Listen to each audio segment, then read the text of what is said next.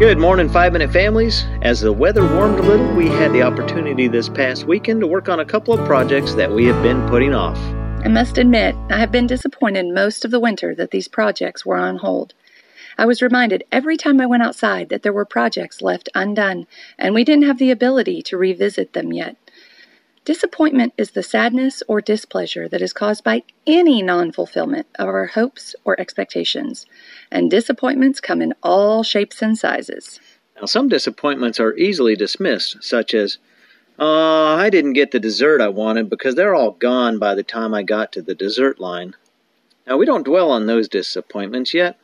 Some disappointments accumulate, and we end up living out Proverbs 13:12, wherein hope deferred makes a heart sick.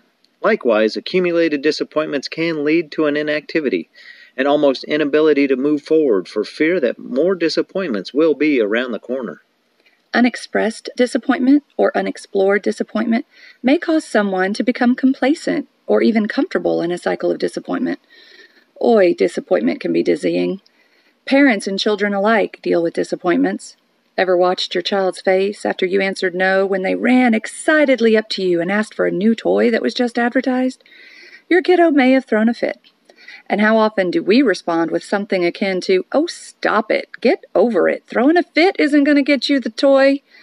Your child had a hope or expectation that something would happen, and now they know it won't. So, how can we positively, biblically deal with disappointments?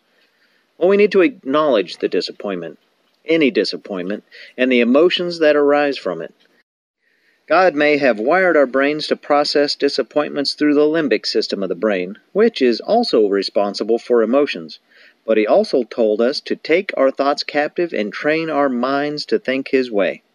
In neuroscience speak, that means intentionally taking the time to move the thoughts about the disappointment into our cerebral cortex which means we must use reason when we face our disappointments. Yes, we need to acknowledge and fully feel our emotions from the disappointment, but we must not stay there.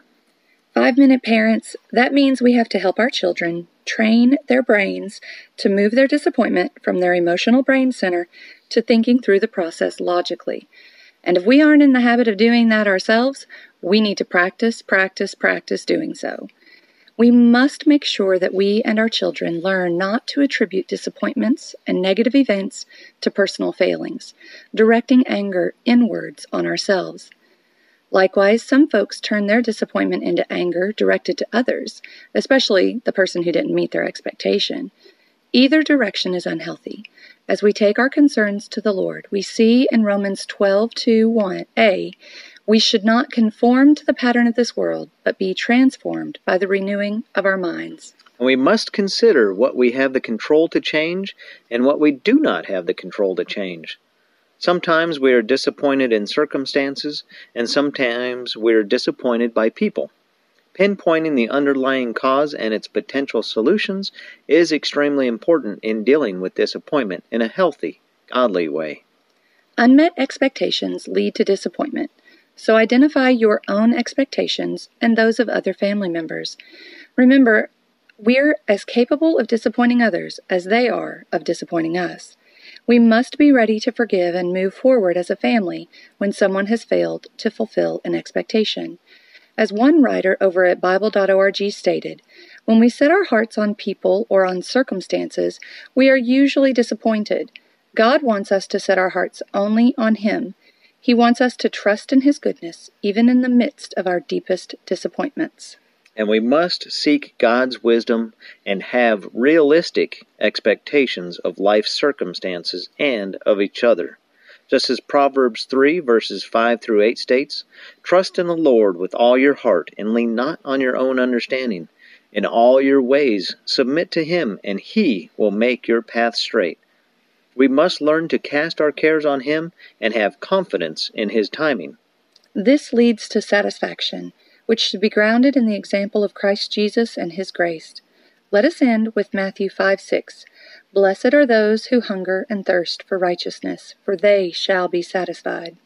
We do thank you for joining us for these five minutes. We pray that these minutes encourage you to reflect on who you are in Christ and who you are to Christ while in community with family and fellow believers. Find out more about our ministry at clearviewretreat.org. Be blessed.